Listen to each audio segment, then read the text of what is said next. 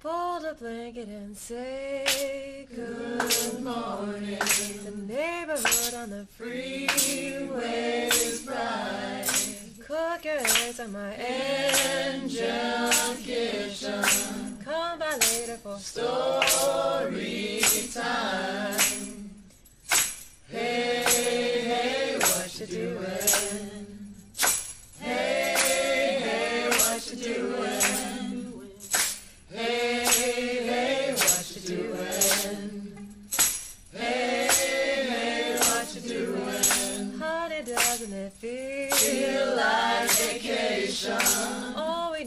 To find some shade. Waking up to the trees isn't so bad. All our troubles were so man-made.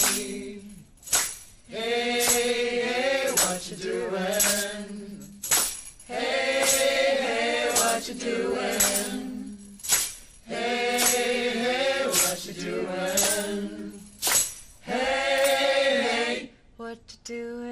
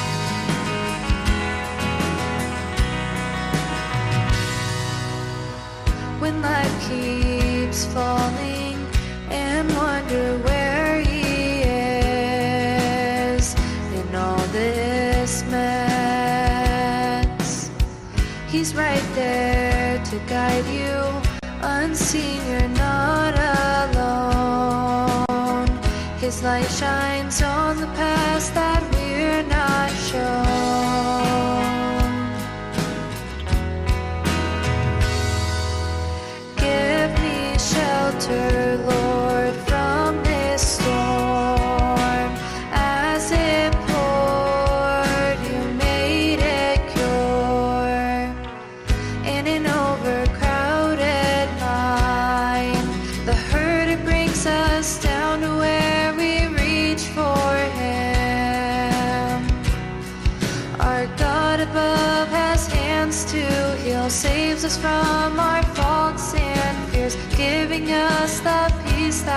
so desperately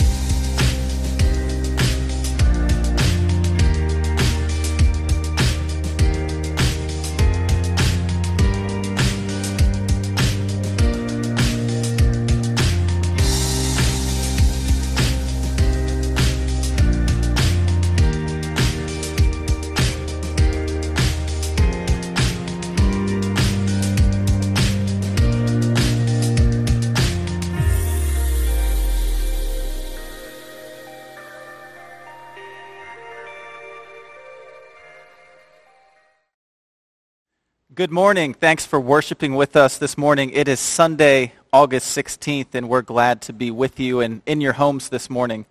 This morning, as we worship together, we will worship together in song, in prayer, by greeting one another in the chat, and by looking closely at Scripture together.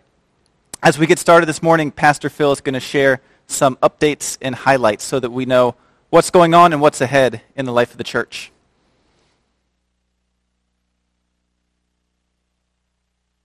Thank you, Brian. And what's up with that today? It's good to see everybody, kinda. I'm seeing a camera, but you're seeing me, and so we'll let that count, right, Brian? Right, yeah. And um, anyway, I'm so excited to tell you, our food distribution team uh, met on Friday, and get this, They distributed 16,000 pounds of food, which brings our summer total to 99,000 pounds. Okay, so the next time we distribute food, we're going to go over that 100,000 pound mark. And so uh, be watching. Uh, it's going to be the last Friday in August, which will be August 28th uh, is the last Friday in August. For those of you who are uh, busy trying to find your calendar, uh, mark that down. If you can volunteer, we'd love to have you come and help distribute food. So anyway, be aware of that and thank God uh, for the opportunity to bless uh, those in need in our community. Well, hey, this past week our Servant Leadership Council met and uh, we discussed regathering plans uh, for the fall. And uh, I wanted to share with you uh, what those plans are and uh, our deliberations to date. And so one of the things that we uh, decided to do is to have a target date for regathering for October 4th. Now, what do I mean by target date? The target date is simply this. Um, that uh, we're going to obviously continue paying attention to uh, the COVID rate of infection in the DMV here. And uh, if it goes up, then we're going to have to push that date back. And, uh, and then we'll just continue to be flexible. Now, that doesn't mean that uh, you won't have an opportunity to gather in this building for worship before then. And so, as you've been hearing over the last several weeks, we're going to have two test runs. Uh, dates have slipped on those just a little bit. So, it's going to be August 30th and Labor Day weekend, September 6th, will be two test runs. And we're looking for 15 volunteers uh, to uh, pre register and let us know that they'll come. And we'll have a test run for live uh, in-person, excuse me, worship, and we're going to want your feedback so we can see what we need to improve. Now, then the final three weeks in September, so September 13, 20, and 27, we're going to have uh, preview services. So we're going to expand that capacity from 15 uh, to 30 uh, for those weeks, and we'll continue to make adjustments as we uh, journey to our target date of October 4th for regathering for in-person worship. And at that point, our approximately a, uh, maximum attendance is somewhere between 60 and 70. And so just wanted to let you know uh, what our Servant Leadership Council has been working on. We're really excited. We've been working really hard uh, to prepare our facility uh, for uh, the return of in-person uh, worship. Now, I want to make sure that I make something really clear. And that is this we completely understand that some of you may not feel comfortable gathering in person for the foreseeable future. I know some of you will not gather for in-person worship until after a vaccine has been developed and administered. We understand this, and I just want you to know from my heart to your heart, we bless this as a congregation and as the leaders of the church. We understand this completely. This is why all of our fall ministry plans have an online component to them, with the exception of those few ministries that are, uh, for lack of a better term, that have to be in, like food distribution or open table uh, preparation. There's even some aspects of those ministries that can be done at least uh, by uh, yourself in prep and so forth. So, but just know this. We are here for you. If you choose to stay online, if that is how you're most comfortable, uh, we are working hard to expand and enhance our online capabilities uh, so that the ministries of the church continue to move forward regardless of the nature of the pandemic that we're in. And so just know that and be aware of that. Um, so excited for our fall ministry plans. Going to share those uh, next week uh, with you. Uh, just keep in mind that no matter where you are, at home or if you gather in person here, uh, you're going to be able to access all of these incredible and exciting plans. Well, uh, looking forward to our time of worship this morning. Uh, Super Sarah is going to come in just a moment to share our kids' time, so kids get ready. Before that, though, I want uh, to give you an opportunity to greet one another uh, in the chat room off of YouTube. Now, greet one another.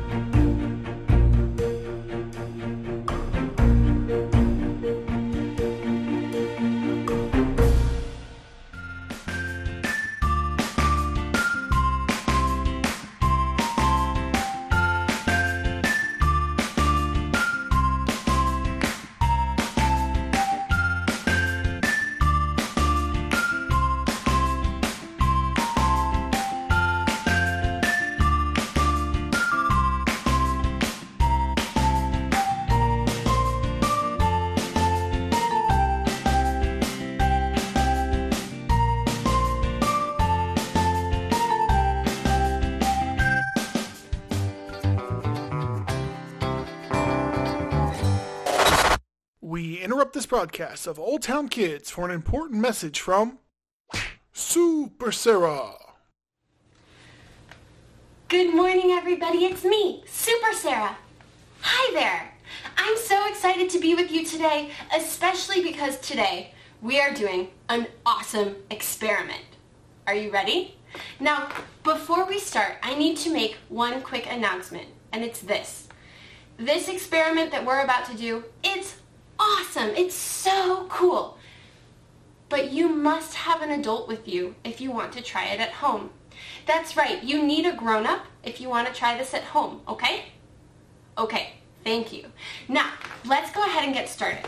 What if I told you that I could light this piece of paper on fire and it would burn, but it wouldn't burn up? Would you believe me? Normally, what happens when we light a piece of paper on fire? Yeah, it burns up into nothing. Now, let's take it a step further. What if I told you that I could get this piece of paper completely soaking wet and light it on fire? Normally, can you light things on fire when they're wet? No. But yeah, I'm going to get it completely wet and I'm going to light it on fire and it's going to burn, but it's not going to burn up. Do you think I can do it? Let's try. Okay, so I've already gone ahead and gotten most of this set up. I already have a piece of paper here soaking, so it's very wet. And I'm going to go ahead and light, oops, broke my match. Let's try that again. There we go. Um, matches are hard. I'm going to light my candle. Okay. And I'm going to move my matches over here. Are you good, Kanda? Good. Okay. And I'm going to grab my piece of paper with these tongs. And I'm going to move this out of the way. Okay. Count down with me. Ready? Three, two, one. Whoa! Whoa! Look at that. It's burning, but my paper is still there. And not only is my paper still there, but look, I can hold it. It's not hot. Pretty cool, right? Okay. So that is a really neat experiment and I will send home to parents instructions on how to do this at your own house with a grown-up. But for now, I want to talk to you about this week's at-home lesson that you can do with your family. Because this week, we are learning about some superheroes of the Bible who are thrown into a fiery furnace. They're thrown into a giant fire, and guess what? They don't burn up. Now, there's a lot more to that story, and that is a superpower that these guys have. I mean, they are in a fire and they don't burn up. That's pretty amazing, isn't it? But that's not their only superpower. Because to me, the real superpower of these three guys, and their name is Shadrach, Meshach, and Abednego, the real superpower that they have is that they follow God even when it's really hard. They follow God even when it's really, really, really hard. In this story, there's a king, and his name is Nebuchadnezzar, and he builds this really, really big statue of himself. And he tells everybody, you need to worship the statue of me. You must bow down to the statue of me. And guess what? Do you think that Shadrach, Meshach, and Abednego bow down to the statue? They say, no, we cannot bow down to a statue of, of the king. We only worship God. Do you think the king liked that very much? No, the king was very unhappy and that's when he said, throw them into the fiery furnace. And, like I said before, they do not burn up.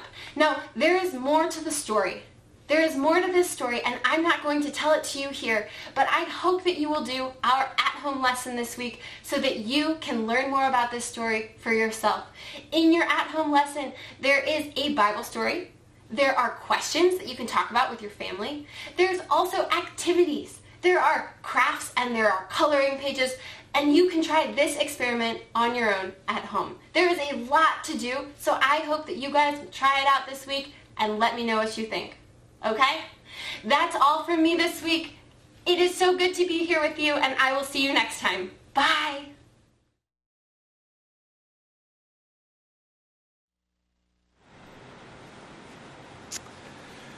Our scripture reading this morning is from Genesis chapter 45, uh, verses 1 through 15. And we continue the story of uh, Joseph that we started last week. Let me read it for us. Then Joseph could no longer control himself before all his attendants, and he cried out, Have everyone leave my presence. So there was no one with Joseph when he made himself known to his brothers. And he wept so loudly that the Egyptians heard him, and Pharaoh's household heard about it. Joseph said to his brothers, I am Joseph. Is my father still living? But his brothers were not able to answer him because they were terrified at his presence. Then Joseph said to his brothers, Come close to me. When they had done so, he said, I am your brother Joseph, the one who sold you, who sold you into Egypt. And now do not be distressed and do not be angry with yourselves for selling me here because it was to save lives that God sent me ahead of you. For two years now there has been famine in the land, and for the next five years there will be no plowing and reaping. But God sent me ahead of you to preserve you for a remnant on earth and to save your lives by a great deliverance. So then, it was not you who sent me here, but God. He made me father to Pharaoh, lord of his entire household, and ruler of all Egypt. Now hurry back to my father and say to him, this is what your son Joseph says God has made me Lord of all Egypt. Come down to me, don't delay. You shall live in the region of Goshen and be near me, you and your children and grandchildren, your flocks and herds, and all you have. I will provide for you there because five years of famine are still to come. Otherwise, you and your household and all who belong to you will become destitute. You can see for yourselves, and so can my brother Benjamin, that it is really I who am speaking to you. Tell my father about the honor accorded to me in Egypt and about everything you have seen, and bring my father down here quickly. Then he threw his arms around his brother Benjamin and wept. And Benjamin embraced him, weeping. And he kissed all his brothers and wept over them. Afterwards, his brother talked with him. Let's go to the Lord in prayer this morning. God of Abraham, Isaac, and Jacob, God of all of us today. We hear your word and we desire to apply your word in our lives. God, we thank you for allowing us to know you through your word. Thank you for revealing yourself to us, and most fully, God, through Jesus Christ. Lord, as we come to you this morning, we come to you with hearts full of desires for friends and family members who need your touch. God, those who need your touch of healing, we pray for healing. God, those who need your touch of peace, maybe in a time of sorrow or suffering or grief, Lord, we pray for your touch of peace. Lord, for those who are asking questions of life, Lord, we pray for discernment and wisdom. Lord, for those who, Lord, need a sense of friendship, we pray, Lord, for your comfort, your friendship through Jesus, through your Holy Spirit. Lord, we thank you that you come to us in many different ways, and you come to us through your church at work in the world. And so, Lord, keep us ever mindful of our call to be your representatives. Keep us ever mindful of our call to serve and to encourage and to share your truth with grace to this world. Lord, we also pray for our church as we continue to prepare for the work that you have called us to do as we lean into a new season of ministry coming up this fall.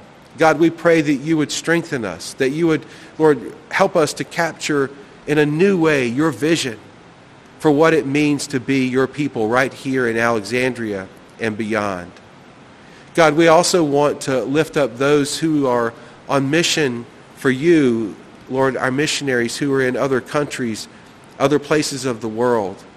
Lord, it's, it's hard to imagine, as much as we have experienced challenges and changes here in our context, what it must be like for missionaries who are out in, in different places. And so we pray for grace and strength we pray for endurance and perseverance. We lift them up to you. And Lord, we ask that you would help them to, Lord, feel the, the support and the presence of your church. Help them to feel the support and presence of your Holy Spirit as they bear witness for you. Lord, for the opportunity to open our hearts and minds to your word this morning. We give you thanks. We humble ourselves before you now. And we ask that you would teach us as we worship you in song. Teach us as we hear from your word. Teach us through your messenger, Pastor Brian, this morning. In Jesus' name, amen. Now let's worship together in song. Good morning, Old Town. We are living in challenging times, aren't we? One of the best places to go in the scriptures to find out how to deal with times like we're living in is in the book of Lamentations. Jeremiah is wrestling with the chaos and confusion of his time. And he crescendos in chapter 3 to this proclamation. Jeremiah says, Yet this I call to mind, and this is why I have hope, because great is the faithfulness of God. His mercies are new every morning. Would you join me today in allowing God's faithfulness to give you hope?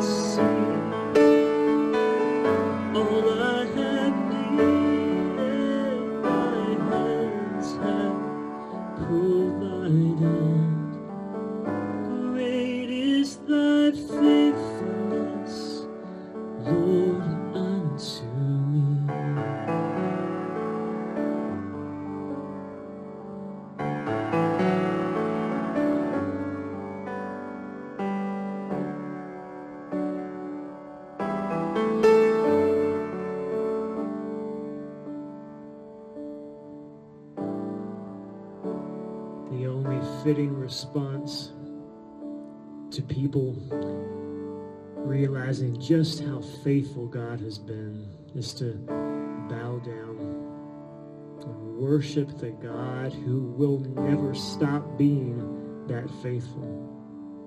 Every morning, tomorrow morning, and Tuesday morning, and the next, God's mercies will just keep coming through. And it's one of the reasons that we say, Lord, I worship you.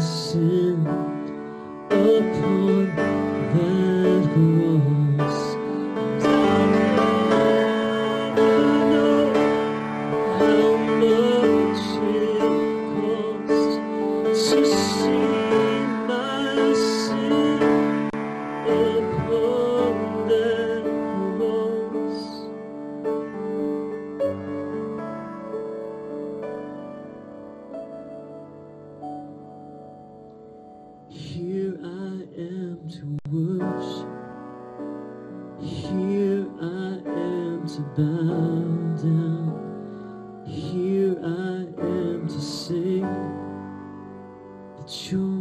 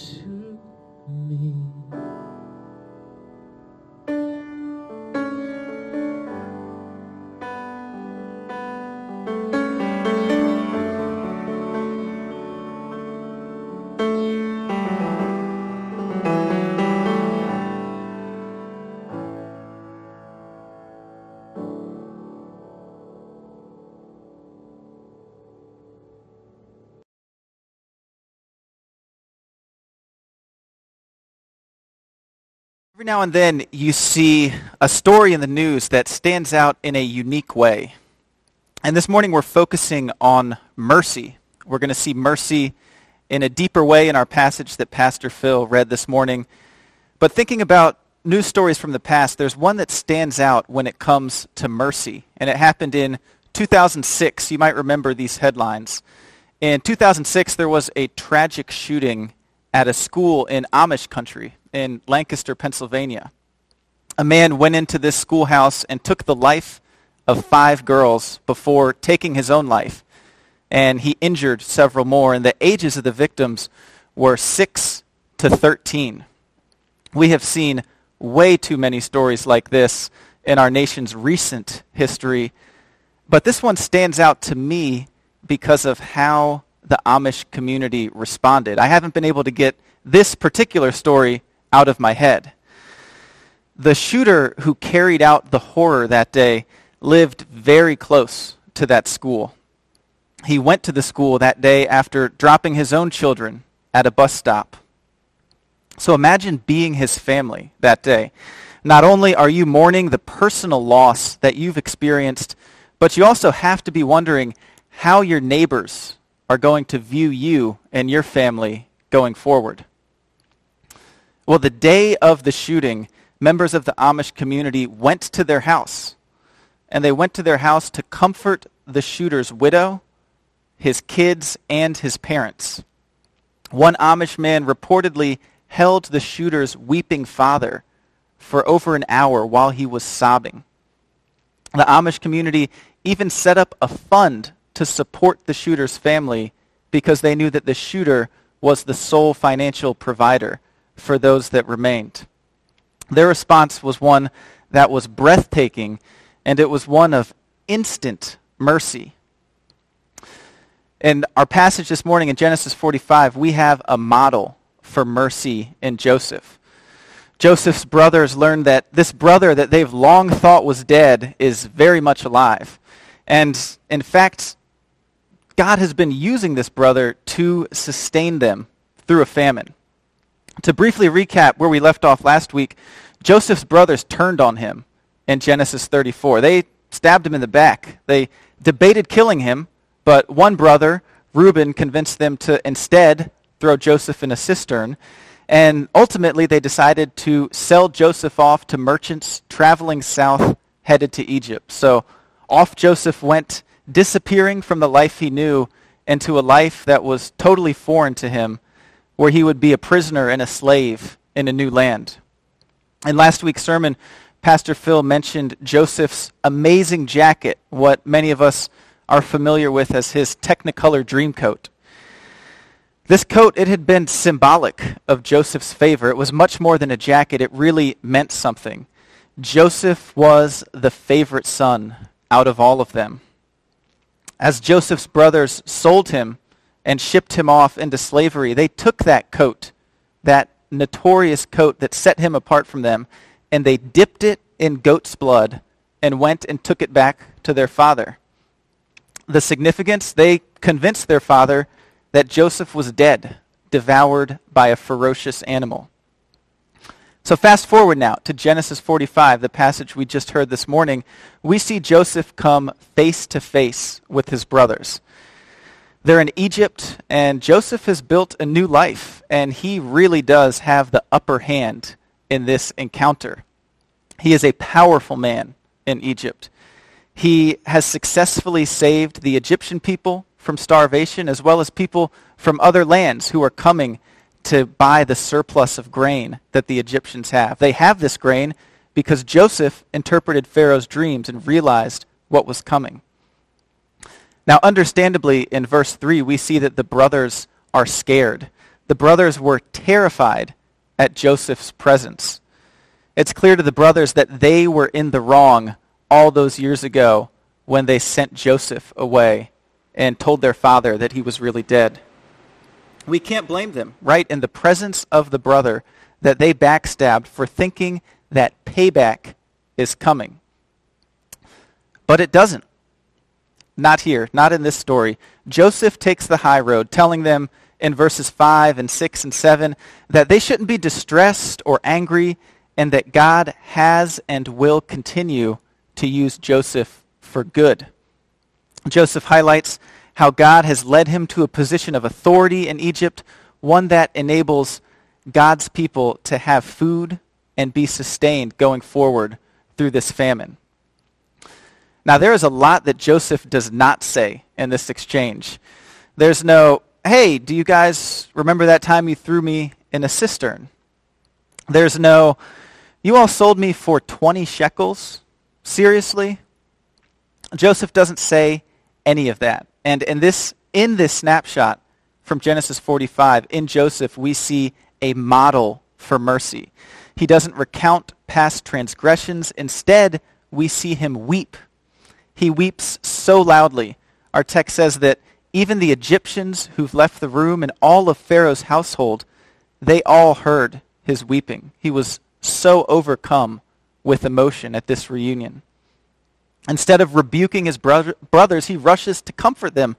Do not be distressed, he tells them, and do not be angry with yourselves for selling me here, because it was to save lives that God sent me ahead of you.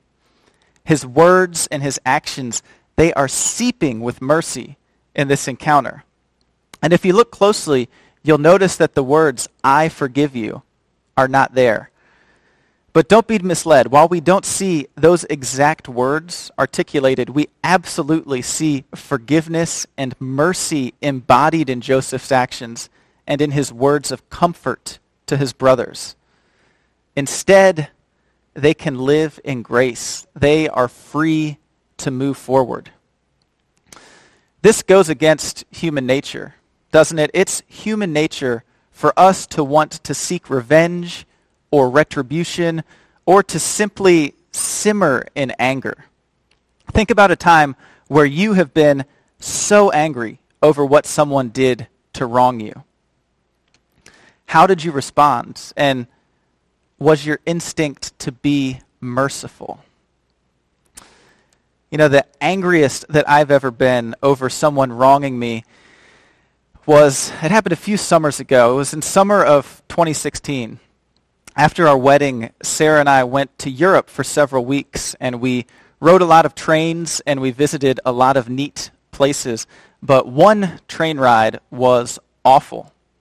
We were going from Nice to Geneva, and about halfway along the journey, I got up to stretch my legs and walk and I walked to where the train cars meet, where the luggage storage is, and I noticed very abruptly that my backpack, with all my stuff in it, was gone. There was a gap, and it was missing. Fortunately, Sarah's was right next to it, but mine was gone. It was nowhere to be seen, and I was shook. I felt this strange combination of being deflated, but also being filled with rage, and thinking to myself, why would someone do this to me? It actually took me days to settle down from that. And honestly, years to get to the point where I could tell the story without having hate in my heart for the person who took my luggage. We were about two weeks into a seven week journey, and I was left with the clothes on my back and what was in my pockets. And we had left Nice, we were going to Geneva, and we stayed with some of Sarah's coworkers who heard about my situation and offered me up a couple of outfits and a backpack for the rest of our trip. And they carried me all the way until I got home. And now we laugh when we look at the pictures because I am suspiciously wearing the same couple outfits in a lot of our pictures post Nice. I look like a poor man's version of Where's Waldo, wearing the same pants and the same sweater all across the cities that we visited. Now, a few years later, it's a good story, but in the moment, it was not good. And mercy was far from the forefront of my mind. It's because mercy is tough. Mercy requires a conscious deconstruction of what we want to do, what we feel like we're rightfully owed when we're wronged. Mercy is simply choosing to give grace rather than looking to settle the score. Mercy is sacred and mercy is heavy and it's difficult, but we are called by God to be people of mercy. And one way that we work as God's people in the world is by offering mercy where the world expects eye for an eye or where the world expects revenge or retribution. Now, this doesn't mean that we, as followers of Christ, don't pursue justice in the world. This is a call from God for us as well. But we can at once be advocates of justice and be merciful. I'll say that one more time. We can at once be advocates of justice and be merciful. Jesus has called us to do both. So what does it look like to be radically merciful in our lives. Think about those situations you might have thought earlier when you were wronged by someone, or even little wrongs that you experience in the workplace or in your family. What vindicates you in those situations? Is it settling the score? Is it getting revenge? Or is it knowing that God's power and God's love are greater than what's been done to you. When someone hurts you, is your instinct to first cast blame? There's definitely a temptation to do so. Or do you pause? Do you pause and look more closely at how God might be working within you in that moment? In our passage in Genesis, Joseph's brothers absolutely wronged him. But when Joseph is able to look back, he sees God working throughout his life, both for the sake of Joseph and for the sake of God's people. When we choose mercy, we are asking God to keep refining our hearts. We ask God to do the hard work in us, even if the person who's wronged us doesn't do that same hard work. Of course, we want to be people of mercy. This isn't news. We know this. We know our God is a merciful God. We know that Jesus' life showed us what mercy was. But being merciful is a challenge. Being merciful is something that we have to intentionally do. And sometimes it takes a while to get to the point where we can be merciful. I told you it, it, took me years to get to the point where I could tell the story of my stolen backpack and not resent the person who stole it. And in our passage, Joseph, Joseph went through a lot before this exchange that we see in Genesis 45. Genesis 45, yes, it presents a model for mercy. But if we read chapter 45 in isolation, it's a little misleading. So let's dig deeper on Joseph to see how he gets to the point of modeling mercy in the passage that we've seen this morning. Because in reality, this isn't only a story of mercy. You know, maybe more accurately, this story isn't just Genesis 45. Because where we pick up in our passage this morning in Genesis 45, this is not Joseph's first encounter with his brothers. In fact, it's the third time that he encounters them in Egypt. Over the course of those previous two encounters, there are some dishonest, manipulative, and even intentionally painful things that Joseph has done to his brothers. Uh, there's a real laundry list of them. He's accused his brothers of being spies. And now, mind you, in all of this, Joseph has not let his brothers know who he is. So he knows they're his brothers. They don't know he's Joseph. And in these encounters, he accuses them of being spies. He puts them in jail. And Joseph is slick. He uses a translator when he's speaking to them. Now, Joseph is able to speak Hebrew, the language he grew up communicating in. He's also fluent in Egyptian, the language of the land where he lives now. But he uses a translator when he interacts with his brothers so they don't realize he knows what they're saying. Joseph is shifty in his manipulation here. When he does finally send his brothers home the first time, he forces one to stay behind, imprisoned as collateral, so that he can force his brothers to return with a different brother, Benjamin, that he wants to see. Joseph also puts money in their bags to frame them for stealing. And the second time they come back with Benjamin, again, Joseph doesn't tell them who he is, and he sneaks a silver cup into Benjamin's sack of grain, and again accuses them of being thieves. In each of these encounters, Joseph is clearly manipulating his brothers. He doesn't tell them who he is. He invents false pretenses for imprisoning them, and he demands things of them that he knows will put them in places of discomfort. Genesis 45, Joseph is merciful.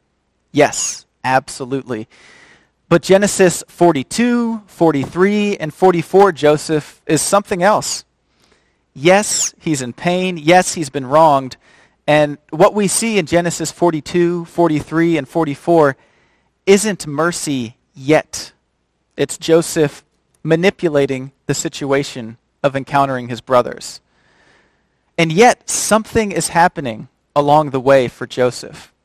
He is moved to tears as he faces his brothers before he makes it clear to him. Both times. In the first encounter, he has to leave the room to weep. When they come back the second time with the brother he's requested, Benjamin, He has to hurry away at a moment's notice because he's overcome with emotion and he needs to weep again. Joseph is very evidently having trouble controlling himself and keeping his emotions in check. And they overwhelm, overwhelm him so much that he needs to just back away and gather himself. But in our passage in Genesis 25, in, the, in Genesis 45, in the first verse, we see that he loses control. Genesis 45.1 starts with, Joseph could no longer control himself. This is when he has everyone else leave the room except his brother and brothers, and he finally lets out what's inside of them. He's weeping so loudly that we hear that people outside the room and people in the rest of the household hear him crying. This Joseph that we encounter in Genesis 45 went through some stuff, to say the least. He's had to grapple with his past wounds. He's wrestled with revenge. And he's missed the life that was taken from him and the life that he expected to have. But throughout all of these struggles, God was very present. God was with Joseph when he was in the cistern. God was with Joseph when he was a servant in a household in a faraway land. And God was with Joseph when he spent time in prison. And God was with Joseph when he interpreted Pharaoh's dreams and was able to help save not only God's people, but the people of Egypt and the people of other neighboring lands. And God was with Joseph when he battled with his combination of heartbreak and rage over what his brothers did to him. His reckoning that we see play out in these exchanges in Genesis, it's not something out of a fairy tale. It is messy and it's real. This, what we see in these passages, is murky mercy. Joseph is toying with retribution, manipulation, and punishment for his brothers, but ultimately, God works in him and God leads him to show mercy. Read only Genesis 45 and we miss out on the great complexity of mercy. That is, mercy is hard. Mercy is so hard and it doesn't exist in a vacuum. It exists in the midst of our greatest pains, in our deepest despairs, and when our greatest expectations are turned on their heads the mercy that we see in our passage in Genesis 45 is murky because the wrongs that Joseph experienced, they were real. Our merciful God calls us to be merciful people. We see a few different snapshots of Joseph in Genesis. We see merciful Joseph in Genesis 45, and we see a little more manipulative Joseph in Genesis 42, 43, and 44. So if you don't feel like Joseph in Genesis 45 quite yet, and maybe you feel like Joseph prior to this merciful exchange, take heart because there is hope. Ask God to help you. Ask God to work in you and to teach you to walk in mercy. To adopt a posture of mercy you need to invite God into the struggles that you face when it comes to being merciful. We can't be sacrificially merciful on our own. We need God to help us. So think about situations where you struggle to feel mercy. You might find yourself having little sympathy for a friend who's confiding in you but if you find yourself in that situation, invite God in to stretch you to be merciful. You might notice that you frankly feel indifferent about something that you know matters. When you find yourselves in that situation, invite God in to work in your thought process, to stretch you, and to break your heart for what breaks God's heart, and to have mercy. When you are hurt and when you want to get even, look to God for guidance in how he can use you and work in you even in your pain. Take comfort in this story that Joseph found himself in pain. Joseph found himself in a situation that was scary with the unknown facing him ahead in the future. but the same God who transforms Joseph can transform each of us, no matter if we have miles to go to be merciful or whether we're actually really close to doing so. We have great examples in Scripture of imperfect people showing mercy, and we can learn from them. We can learn from Joseph and the way that he went through those murky waters and ultimately was merciful on his brothers rather than seeking vengeance on them. But we are not doing the subject of mercy in Scripture full justice unless we look to the ultimate example of mercy, Jesus. There are several noteworthy links, too, between Joseph and the story we're looking at now and Jesus. You know, like Joseph, God sends another adored son, Jesus, who leaves his home and leaves his parents and goes out into the harsh world. We know that Joseph was sold for 20 shekels. Jesus betrayed for 30 pieces of silver. We see in Genesis, Joseph was punished by his brothers for being the chosen son. And Jesus, while sinless and perfect and chosen himself, was punished by being sentenced to die on the cross. Even at the point of ultimate human weakness on the cross, shortly before Jesus breathes his last breath, he has mercy, saying, Father, forgive them, for they know not what they do. As Jesus died on the cross for your sins, he had mercy on the people who are simply doing their jobs and carrying out the execution. From the cross to the way that he cared for and healed people to his compassion for the spiritually sick in need of a Savior, Jesus was mercy embodied. And there's nothing murky about the mercy that we see Jesus demonstrate for us. Our postures of mercy, they are likely to look a lot more like that of Joseph than that of Jesus. That's because the reality is our postures of mercy are flawed. We all sin and fall short of the glory of God. But that doesn't mean that we can lower our standards and lower the expectation we have for ourselves and for each other. We see Jesus call us specifically to be merciful in Luke 6:36 where he says therefore be merciful just as your father is merciful. To be obedient to that call, we must step into the murky waters of mercy and draw near to this challenging work of asking God to refine us and to teach us to choose mercy. So wherever you are this morning, place yourself somewhere along the spectrum of encouraged or discouraged, or on top of the world or in the bottom of a cistern. Wherever you are on that spectrum, know that God receives you where you are and cares for you and forgives you and wants to forge you into an instrument of mercy for his sake in the world. Like Joseph, we're called to wade into those murky, muddy waters to do the hard work of being merciful people. And it is hard work, but our first step in that journey must be towards Jesus, our true model of mercy. So we're called to turn to Jesus and to repent for times when we've chosen revenge over mercy. In the week ahead, let's ask Jesus to guide us through the murky waters as we work towards choosing mercy at all costs, both in our own lives and together, OTCC, let's be merciful people.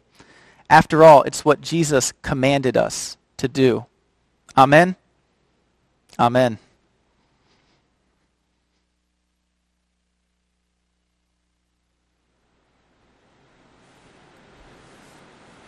Thank you, uh, Pastor Brian, for that message on the mercy of God.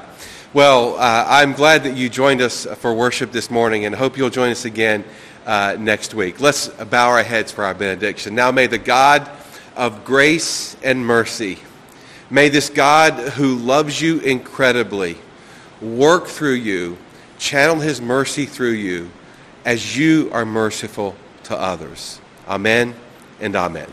Go in peace.